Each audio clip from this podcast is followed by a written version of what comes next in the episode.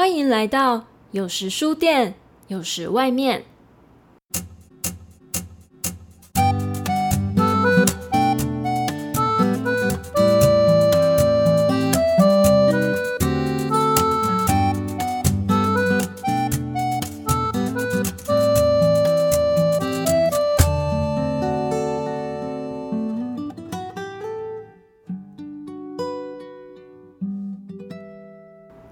里是由位于苗栗市的书店日荣本屋所制播的节目。除了在书店里介绍书籍，也会走出书店拜访朋友、轻松聊天，或是探访山径步道。每个人都是一本书，世界更是一本大书。让我们一起来阅读吧。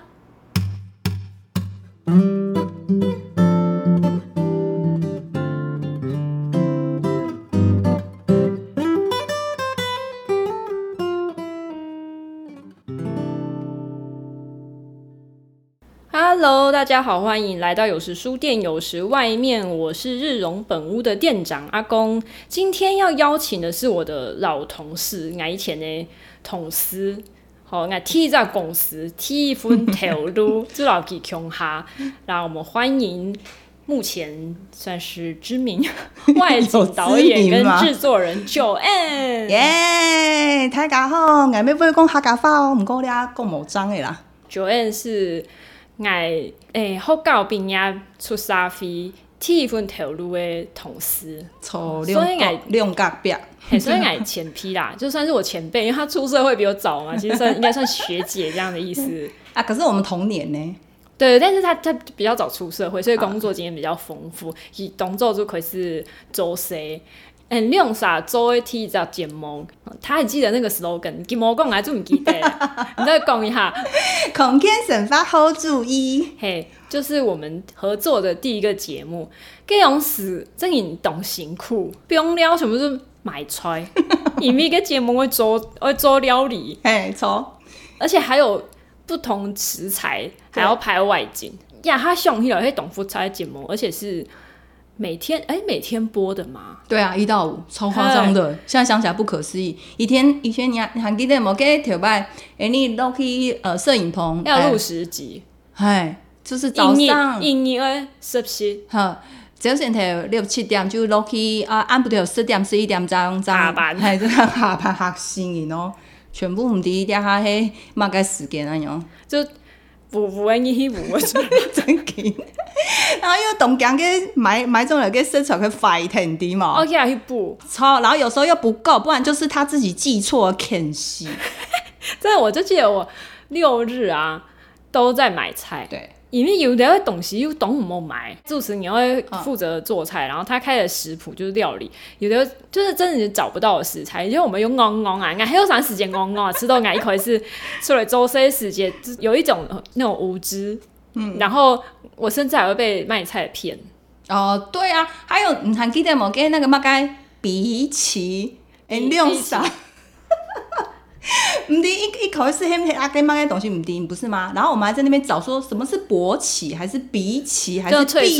脆脆的。对，然后也因为我们不是只有要负责买食材，我们还要做把那个食材做前处理，所以连鼻起要不要削皮，要泡水还是什么，全部买都不知道。而且我们还要，还要学会每一种食材的客家话。没错，就 就超难。我真的记得我被菜贩骗的事情。嗯嗯，他开的食材是炒虾，然后菜贩。卖我明虾，然后拿拿就是拿到棚内之后，那个主持人就说是谁卖给你的？就是他觉得他在欺负不知道的人。嗯，对，这这不影片呢，因为个家私有查查东多啊。嗯，所以今天我们要来聊的就是 周料理的节目。全部做偏影呢？哦，你真给人偏影哎！我们以前就是还没有做美食节目的时候，天真的觉得哇，好像看起来都很好吃，殊不知，对，殊不知那些都是为了画面好看而去做的调整，这样子，对啊，有很多秘密在后面。可以来讲。哦，真挺懂讲，生意了很坚定，因为还是要打光嘛，对啊，所以看起来真的是美轮美奂，这样在发光，食材在发光，还要买那个会转的盘子。啊，对，对，这一不一定。哎呀，人家这样会转，然后每个角度一边啊，拱拱啊，讲讲这样子。还有个呀，就是那个每次就是呃，譬如说煮面的话，要把面夹起来，然后手还不能抖，还要夹到一一次定位夹到一个位置，你还记得吗？还要有一个盐啊，对对对对，出盐，哦哎，keep 多个盐这样子。对啊，所以就是呃，后来我自己还有在就别的节别的电视台做那个美食节目，也是这样子，就是我们一定还要挑那种就是大排长龙的时刻，然后就去那里先堵人这样子，对啊，然后还有它的那个整个制作的流程，就是必须都要就是每一卡都要拍到这样，所以其实那个呃剪接过后的感觉就是那是堆砌出来，那是选择出来的啦。那实际上有时候我是觉得有些地方是那个环境是没有那么好。对啊，但是摄影就是一种构图，一种选择嘛。对啊，对，可能一打光啊，一拍一个角度构图，它可能闪过了一些脏乱的地方，你就觉得哎、欸，这个环境看起来还不错。那之前就东东影共某个台湾知名最有名的外景美食节目，你也参加参与过吗？曾经，曾经。提供给主持人，要是说，嗯，这个蛮有趣的，这个味道蛮特别，其实很陌生的意思。嘿。这个这这真的吗？这个就是对，你要解读那里面的文字里面背后的意义，这样子。如果他说他一吃进去，他就说哦，这个好好吃哦，就真心的，那是，那是真心的好吃。可是如果他吃进去呢，咬了两三口，说嗯，这个味道很特别哦，你就要知道说那个特别就表示它不是大众口味。对，但是因为为了不想要得罪老板嘛，那因为你知道台湾的老板都很热情，都会请我们吃饭这样。为了不想得罪他，那有因为我觉得食物是这样子的，味觉是很主观的，对，嗯、就是说不定这有些人觉得好吃，有些人说不好吃。嘿呀嘿呀嘿呀，就像那个榴莲啊，就某好啊，啊，他们干什么？好像是皮皮很粗，榴莲，哎呀，很粗啊，粗好吗？跟马来米粗马来米是。而且还是那种一礼一个礼拜没洗，永远是懂好啊。有些人很爱，爱把爱没就懂好，只有两种情绪，爱跟恨，对，没有中间，就是零跟一百，没有中间，没有没有五十。有些食物就是这样子。嗯，二跑美食节目之前会先去试吃吗？啊，一定会。呃，这种是爱做个节目啊，就是我们是用匿名的方式，像秘密客。对，像秘密课，就是像那个米其林那种秘密课这样子，嗯、就是我们就是会，去说一整天就安排啊，我们那时候很疯狂啊，一整天可能会安排大概七到十二家的店家，然后吃到。饱 BBC 的胃 L 的嘛，好可怜、喔，就这是一种植灾，你知道吗？嗯、就是然后又变胖，然后又就是胃又被撑大什么这样子。因为就是如果你不没有把握时间，在这么短的时间内找到呃符合这一集主题的话呢，那你就会就是那个整个后面的制制程就会被 delay 嘛，对啊，所以你就必须要在一天之内收集到最多你觉得很不错的店家。那现在就是店家不是说只有好吃，还他还有故事呢，然后还要老板愿意配合呢。因为有的生意懂后跟老店，他不太希望人家拍。你生理就懂后，你再来拍哦，你然后做不来啊。你影他会欠啊，这要是等太久会抱怨，就是声音太好，超过他的负荷。他也不希望这样，比如说个买买买买买去买去，嗯是。所以啊，那个啊，我们的金曲歌王黄子轩就讲过一句话，他说在东门市场，他最喜欢的那个就是那个卤肉饭呐、啊，是网络呃 Google 评论一颗星的。你知道为什么只有一颗星吗？他们都是那些在地人去故意给他评一颗星，这样子外别人才不会来吃。他这样评分太高，大家都来吃，他就吃不到。对，没错。新主人好狡猾哦。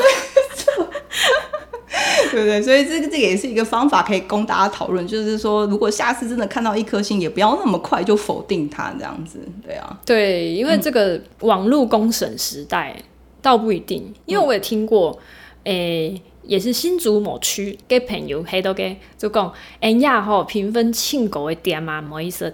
我说为什么？他说，因为你要是给他打五颗星，其实会送小菜啊。所以他是洗，他们觉得那一家在洗评价，不过在餐厅你就吃到跟什么陌生，oh. 就想说，哎、欸，奇怪，这家为什么评价那么高？因为他会用小菜来相应，他说，哎、欸，你帮我打高分，你打五颗星，就有点像打卡送什么送东西那种感觉，嗯、把评价搞得很高，但是当地人觉得明明就不好吃啊。但他懂得从良从堂妹妹用暗用会风范的嘛，因为他就是要就是他越越多人评价的话，他才可以把那个就是能见度推往最前面嘛。对啊，那可是就他有时候真的就是办活动，比如说你打卡就送你一盘蛤蜊，或打卡送你一盘肉，或是刚才讲的送小菜送饮料，对，然后是实际上真的是收手而已。我是说真的，对啊。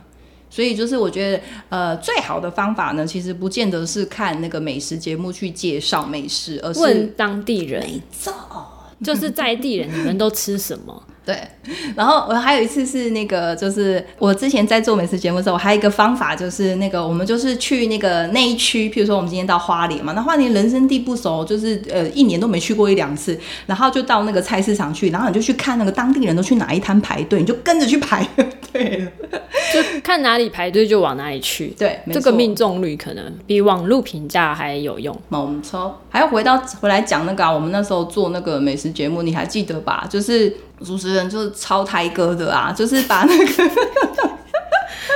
因为就是有时候要做海鲜呐、啊，还是要做蔬菜，还是要做什么？可是你们知道吗？就是摄影棚的那个就是餐呃呃琉璃台那个其实都是做假的，它下面其实不是接管线，是接一个水桶。所以你还记得我们那时候的工作？倒水桶里的脏水，还有喷啊，还有那个、对，然后就是他常常就是会就是譬如说前面才弄了虾子啊、螃蟹啊，那在那个琉璃台那边，然后下一个他要做那个吐司盒子，然后吐司掉进去，然后跟那个虾壳怎么粘在一起，他会把它捡起来用。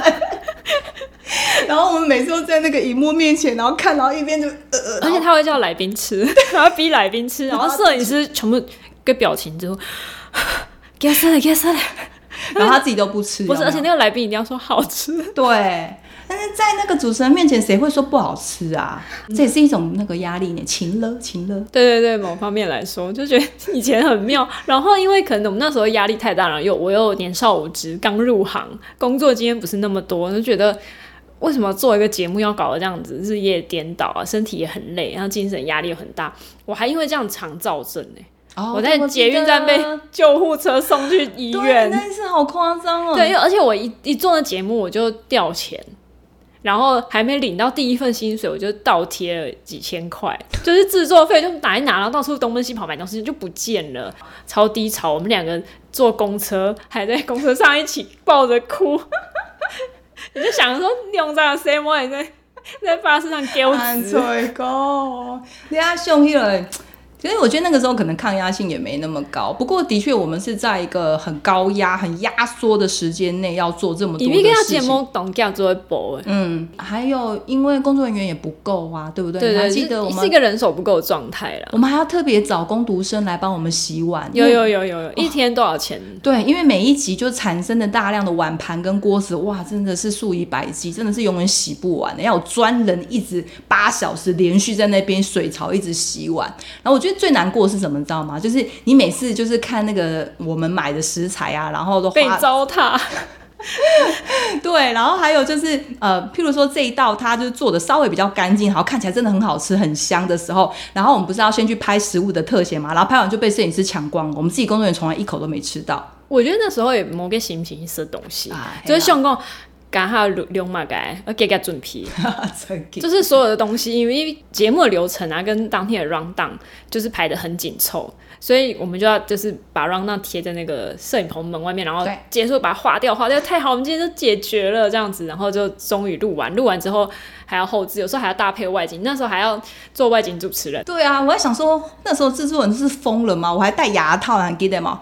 我那时候还戴牙套哎、欸，然后什么都搞不清楚，然后就被外景导演带出去，然后他就说：“来，摄影师帮你别麦。”哎，我那时候还根本搞不清楚别麦是什么意思。所以你是被导演赶鸭子上架的？对啊，本来没有主持人这个。对，本来就只是、就是。还是他觉得没有主持人很干很干？我觉得应该是因为很干。然后因为我们那个时候，呃，我还永远记得我第一集是去云林拍那个那个马铃薯。对，然后因为那个就是你知道，就是我们中南部的乡亲都比较可爱，然后他们讲话就是比较慢，或是反应也没有那么快速，毕竟人家不是常常上电视嘛。嗯、对，然后而且那一集刚好又是那个受访者只会讲台语，不会不会讲哈。嗯，啊，顾仲凯就就是要用客家话访问他，然后他用国语回答。啊，毋过伊个国语有有迄同模章诶给送问题嘛，故说我就会啊显堂去讲，然后个就我就再用客语再回答，对镜头讲一次这样子，对啊，故说就会开启我人生就是第一次当外景主持。后来有几集啊？啊，十几集可能有吧，哇，那蛮多的哦。后来我也跑去录旁白啊，什么东西，对对，就真的人多不够，我们还要我们要买菜，要录影，要就是脚本。然后打电话，对，打电话联络外景事情，他你还要当外景主持人回来，我还要配旁白，对，这是莫名其妙。我还要盯剪，还要去跑带。以前是就是类比的时候是有实际的袋子的。对，那你后来 he 配在公司美食节目跟棚内，你觉得有什么不一样？哦，我觉得落差很大哎。因为美食节目就是大家可以思考一下，就是呃棚内就是会被禁锢在一个空间里面嘛，那再加上有一些消防法跟一些安全的呃规定，不能用明火哦，绝对不能用明火嘛，对啊，那所以不能用明火的话，所以它可以产生的一些食物就会受限这样。嗯、可是如果去外景的话呢，我觉得就是、呃、可能是也比较宽广的关关系，然后那个就是来宾也不是说来到你的场地会很拘束，反而是你过去的话，我觉得他。他们会比较，自在，比较自在。咖啡讲哈，啊，咖啡讲，咖啡讲，嘿呀。然后又就是，我又觉得说，就是他们自己在自己家里做的东西，绝对会比他带来棚内来的好吃一百倍这样子。嗯嗯嗯对对对，而且又是你可以看到，就是什么真正的从产地到餐桌啊那种概念这样，所以就真的蛮感动。我还记得就是有一个那个，就他本来好像是一个老师，然后后来因为他老婆就是很喜欢吃那个呃乳制品。可是就是跟你一样有乳糖不耐症，所以他还就是为了他老婆去研发那个就是呃乳糖不耐症的人也可以吃的糕点这样子，嗯、对，就很多这种诸如此类的故事这样子，嗯。但是外景的不可控因素也比棚内多哦，突发状况会比较大家会觉得比较麻烦，要解决这件事情。对，因为外景就是你看啊，不管是今天就是紫暴啊，还是说台风啊，因为你敲定的时间，那有时候主持人很难配合，所以你还是要硬着头皮就要去，你知道吗？对啊，所以我还记得我我们有一次是台风天出外景的哇，那个整个头发被吹得跟削薄一样。然后收音也就是完全都爆掉，对对对对对。然后路上都没人呢，我就想说我们这些人是笑哎妈啦，在路上狂奔这样子。我想这也是外景有趣跟有挑战性的地方，就是随时要以不变应万变这样子。哎、欸，那你们有曾经拍过美食，然后被网友骂说怎么这家那么难吃，你们也拍，就是那种批评。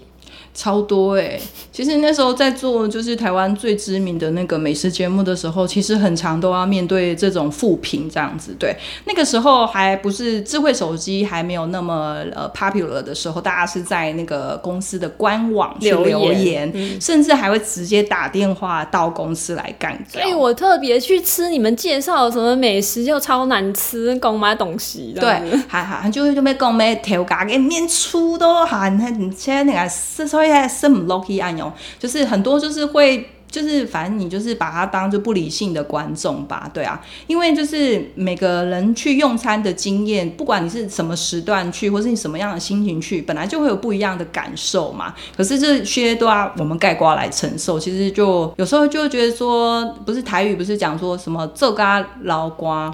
咸咖老暖，对呀、啊，不你咸多就很心寒啦，对啊。嗯、可是娱乐的节目就是这样子，你就是博君一笑喽，对啊，你也只能这样安慰自己。嗯，对。但其实做美食节目做下来，还是有一些收获啦。我觉得，就比如说那时候我们棚内还有中医讲解的环节啊，对对对，我觉得这个蛮蛮有知识性的，对，这个算好玩的，因为我们那时候是一集做一个食材。有可能是蔬菜或水果，或是各种东西，就是只要拿来当食材的东西，我们一集可能会主题哦，外景啊，有棚内，然后还有花艺老师会用这个当弄一个创意插画，我觉得那个插画环节很好玩。然后中医就会讲解说这个东西呢，因为中医不是食药同源嘛，就是颜色的东西，那些一种药类嘛，它对人体是有一种疗效或者什么东西。他说啊，这个东西是性寒啊，或者是性温呐，然后它可以。在什么季节、什么时候，有的比较适合早上或者晚上啊，拿来拿什么拿来吃的话，可以对人比较好。但是有禁忌，不能跟什么东西搭配或是什么，我就觉得，哎，这个这个姿势还蛮好玩的。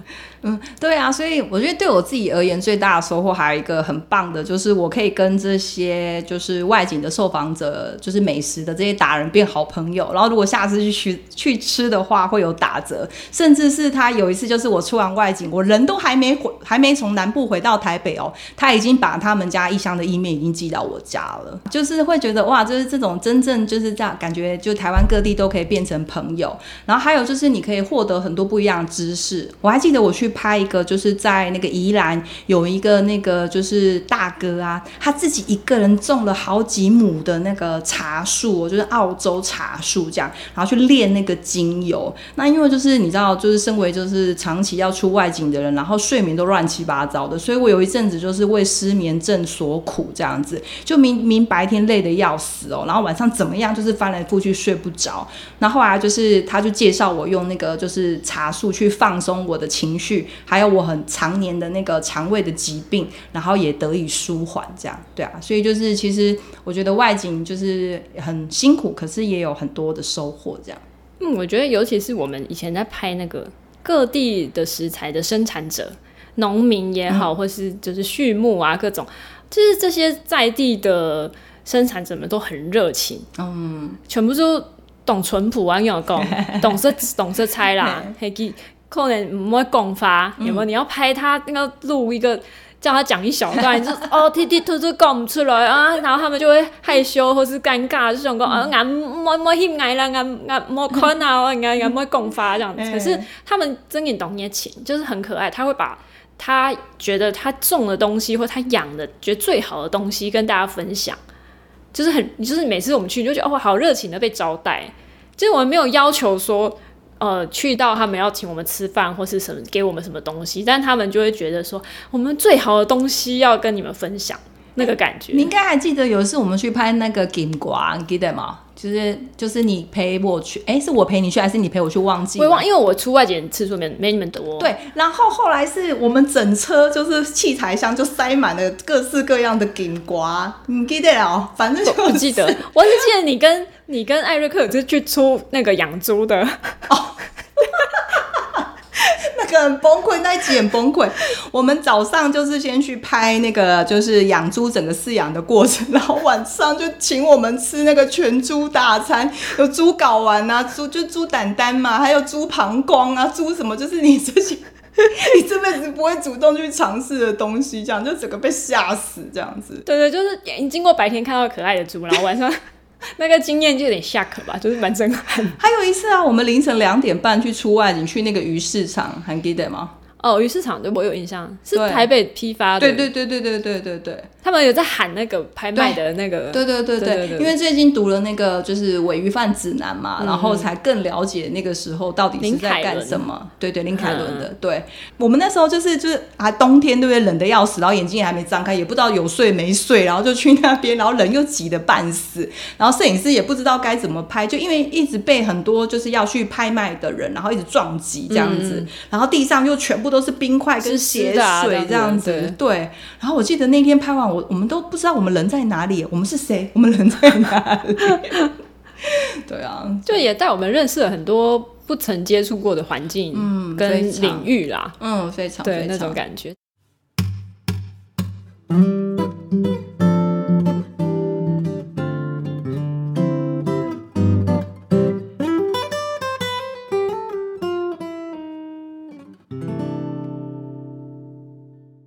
吃到毕生难忘的某个东西吗？在美食节目的工作的过程中。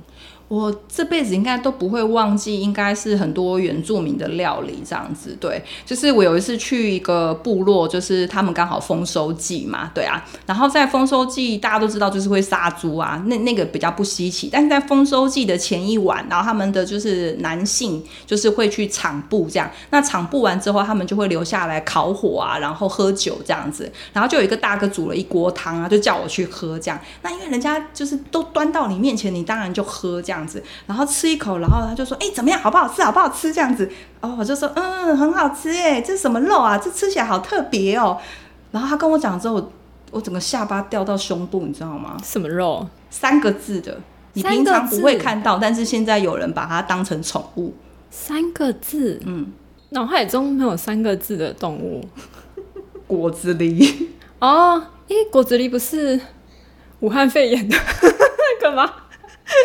总之，他们就说果子狸对于农民来说其实是比较有危害的，他们就是会去啃他们的蔬果这样子，然后就造成食物欠收。对，所以就是呃为农民除害，他们就把它吃了。哦、那其实因为果子狸也不是保育动物了。哎，但你喝那个汤的味道喝起来怎么样？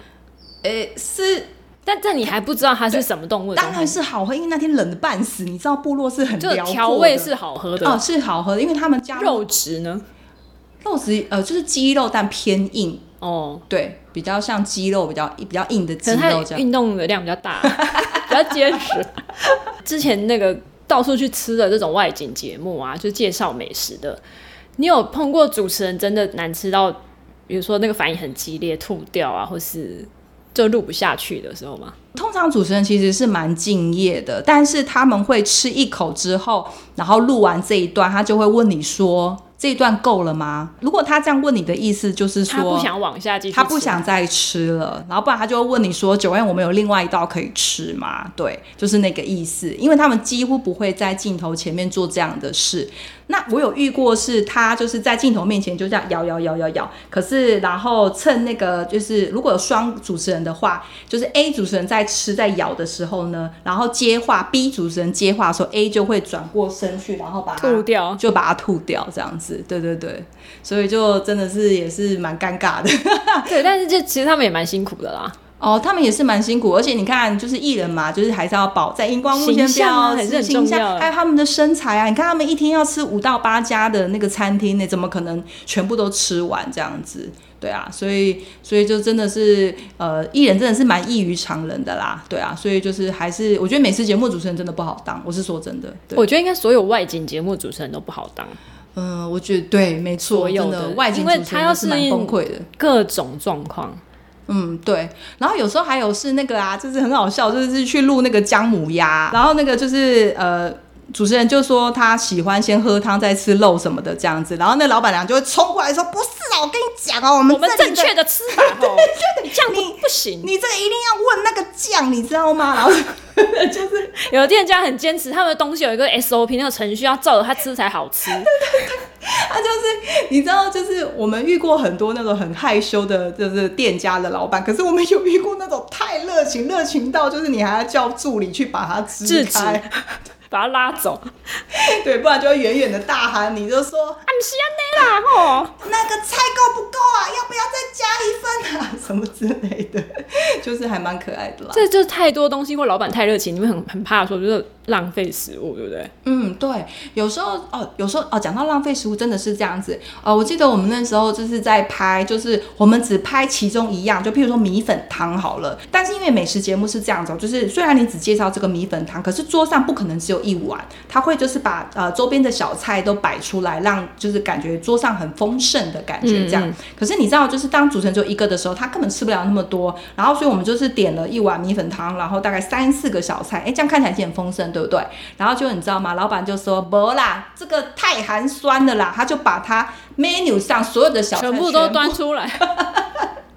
摆满桌这样。对，那秉持着一个不要浪费书，所以工作人员那天的午餐就直接在那边放饭，就是把老板请的那些全部吃光这样子。毕竟这已经是大概十年前嘛，那我觉得十年前就是呃那个 social media 还没有那么普遍的时候，因为现在很多 YouTuber 都会自己介绍美食节目嘛，嗯、对啊。可是，在当时电视是还是比较主流的状态的之下，那这是一个非常非常好的一个宣传的管道，对啊。所以就是他们就会竭尽所能的去展。展现自己这样子。那时候他们应该还蛮希望被拍的吧？哦，非常希望。所以呃是这样的，我觉得我们通常去外景，我们几乎没有付到钱。那有时候是我们自己坚持要付钱这样子。吃到拍谁了？对，吃到太拍谁了。因为毕竟你知道，很多都是那种小本生意，就是那种铜板价，然后你给人家吃了那么多，然后你真的是觉得很不好意思这样子。对，然后我们就会坚持要付钱，然后我们就会骗他说啊，公司可以报账啊，你就是请你给我收据这样子。对啊，总是不好意思让人家今天一整天都没赚赚钱吧。对啊，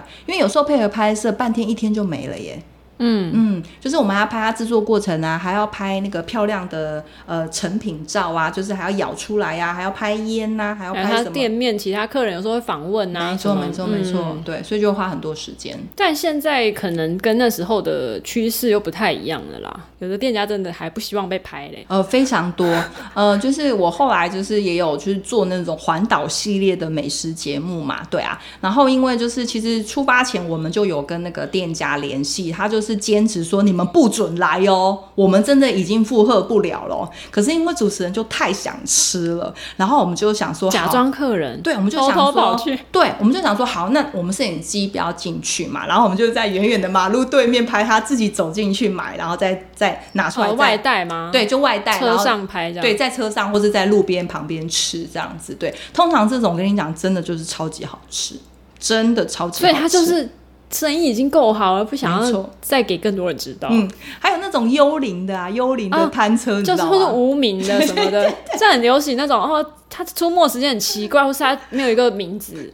对对对，我还记得我有一次为了要赌一个是那个香肠博啊，还是烤鱿鱼，我有点忘记了。他就是那种什么凌晨两三点才会在公园附近出现啊，哪个公园还不知道哦。所以我们就是工作人员还兵分二路，你知道吗？去赌他吗？去赌他。反正就很可爱，就后来又读到，还真的是比传说中的还要更好吃。所以通常那种幽灵或无名的是好吃的，几率比较高吗？呃，对，因为你知道某种程度这也是一种，我觉得是行销的手法，你知道吗？人的渴望是这样子，你越吃不到，你越想吃。有以前有那日本节目做什么秘境美食啊？对，就是很 很遥远很难去，然后那个三当标高那个难找的 地方，对对，然后他们就是派一个主持人跟着大家。走走走走走去找那个地方，像这种地方，大家反而有种探险跟寻找的感觉。哦，对啊，对啊，还有现在不是很多那种，就是他是自己住家，嗯、然后、就是、外表看起来是一般人家里，没错，但进去就是别有洞天这样子，对啊，所以就是整个我觉得这十年来的美食的节目的样态就变得更多元，然后更更风格化吧，我觉得，嗯。嗯，但也有可能是这十年该拍的店都被拍的差不多了。所以就是大家可能找不出什么新意吧。对，所以呃，我觉得就是我这十年来做这不同的美食节目，我觉得最大的感想应该是，就是因为现在就是社群发达的关系嘛，所以就会变得很分众。就像譬如说，我们两个都不喜欢吃榴莲，可是就会特别有一群人是超级喜欢吃这种味道超级重的。对，那可能就会有专门的 YouTuber 会去挑战这样的东西，这样子。现在之前一阵子不是那种文青啊，就是什么文青冰淇淋店啊、文青咖啡厅啊、文青咖呃，就是咖喱啊。什么的，就是它就会变成就是很吃，装潢，哎，装潢跟包装，对，嗯、它就是要有一个话题性，一个 hashtag，然后去营造。但其实这一切都是因为社群媒体风行之后，对，因为我之前看过一本书叫那个 Instagram 的崛起与秘密，类似这种，嗯、他就讲说，呃，这创办人们是怎么。想出要创办这个东西，他们本来不是要做这个，但无心插柳就做了这个东西。做了之后，如何改变人们拍照的方式跟看待世界的方式，就有点那个感觉。但从此，当这些照片被展示之后，就会有人想要去照这个风格发展，那它就变成一种潮流。但你说的那个文青 hashtag，他反正追求某一种风格的装潢，因为它拍起来漂亮。所以现在有些人，我觉得他们。觉得好拍比好吃重要哦，没错没错没错，嗯、所以就是自从大家人手一只 iPhone 之后，你没有发现吗？去到任何一家餐厅，手机先吃，对，不管是餐厅还是小吃店，还是在路边，永远就是手机先吃。所以就是现在就是连人能吃东西的顺序都被改变了。没错，就等于是美食变进化成是一种眼球经济效应这样子。对，就是只要是你有一个打卡的圣圣地，就是一个背景，一个 background，或是一个就是 table set 这样子。有时候他们不是会故意还在你就是桌边服务来上上面倒那个淋那个浆啊、糖水啊，还是七彩的颜色这样上去，就是为了就是要让你可以就录下来，然后在 IG 上可以做呈现宣传啊，对对对，对，展示啊，对对对对对，嗯嗯，看着以前的电视节目介绍美食，到现在拍照打卡上传，就是这这个一系列的演变呢，其实身为媒体工作者的你都看在眼里，对，但是应该我们应该还比较注重说好吃吧？我觉得我个人是觉得好吃比好看重要啦。那当然的啊，那毕竟我们历经过那种更纯真，我觉得更质朴。我觉得那个年代，呃，特别是从我们爸妈到我们这个年代，就是这些店家，他们真的是所谓的脚踏实地，只做一件事情呢，就一碗面卖了二三十年这样子。可是现在就是新兴的这些文青的店家，不是啊，他们三天两头，你可以去看忠孝东路。那个同一个地点，可能一年换了两三个，就是那种手摇饮，或是那种咖啡厅，或是那种你知道那个呃甜点店这样子，对啊，所以他们是追求的是一种，我觉得是短期的，对，就是吃气氛这样子。然后我是觉得说，嗯，因为他没蒙饮昆天丝啦，嗯嗯 所以就是在 social media 上面，呃，被关注的永远就是比我们实际上吃到嘴巴里的。他的那个感觉，那个效应会更大，这样子，对啊。可是对于我们这种中年人，一直讲自己中年，就是呃，有些东西就是吸睛啊。但是我们可能比较在意的是日常可以吃到身体里的东西，给带给我们的感觉。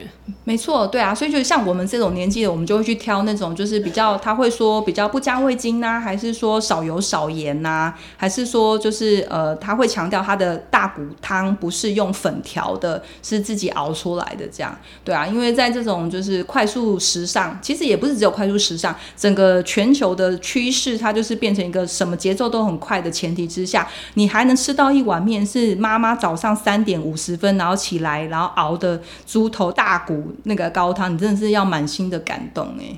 那我觉得有时候现在你吃某些小吃是吃一个情怀，嗯，因为可能他从小吃到大，然后你很怕他哪一天做的那些人老了凋零了，你就再也吃不到。现在是一种很珍惜的 心情在吃，因为这一种都肉阿公阿婆给一生饮就煮给那东西，做给了点心。我们我之前有时候回家要吃那个北苗市场的阿婆粉圆，有一阵他就是突然说他不卖嘞。我就很失落，我想说天哪，这个我难道以后就吃不到了吗？然后后来有某一天，我去找一个北苗北苗市场卖油饭的朋友，就买油饭，然后他就说：“哦，今天人比较多，因为今天阿婆粉圆有出来。”我说：“什么？阿婆复出了吗？”他说：“阿婆好像有接班人了，找到接班人了。”哦，太棒了！对，就是有一个比他年轻一些，但也不是多年轻，但就是有一个另外一个人在帮忙他做。嗯、我想说太好了，有人接，我还吃得到这个东西，嗯、因为你你很不希望你熟悉的味道消失。哦，这真的，我也有好几次的经验是，就是呃，我最喜欢的豆花店啊，还有一个是呃，就是那种呃饮料店，以前还没有那种什么什么那个连锁的连锁什么米克夏五十兰还没有这种店的时候呢，我都会去那个市场，然后就有一杯沙士，然后上面会淋一个冰淇淋这样子，漂浮的那种。对，你看几年前就有那，我小时候就有，然后可是就我长大之后，它就再也消失不见了，这样子，对啊。然后那个豆花店也是，他也是一个大概六七十岁的阿婆，给自家当当一早晨给自家做给安用，然后他的料也是全部给自家煮给，还有东西可以自家种诶，然后所以你就会觉得说，哇，就是。哦，我们这个美食的这个时代的这个趋势，好像真的渐渐在式微耶。我们美食，你看美美丽的事物，食食物的食，你看它就真的变成美丽的事物。它不是吃到你呃心里会让你觉得很感动、很窝心，或是带来营养，或是带来愉悦，而是它就只重视它视觉上的美感这样子。好，okay. 那感谢 Joanne 今天有跟我们分享。那其实他因为这个媒体工作时间很很长，所以可以分享的东西很多，所以我们。我们还下一集就是我们可能之后还可以找他聊别的东西，好哟，非常荣幸。那今天谢谢大家的收听，那我们下集见喽，拜拜，大家再见。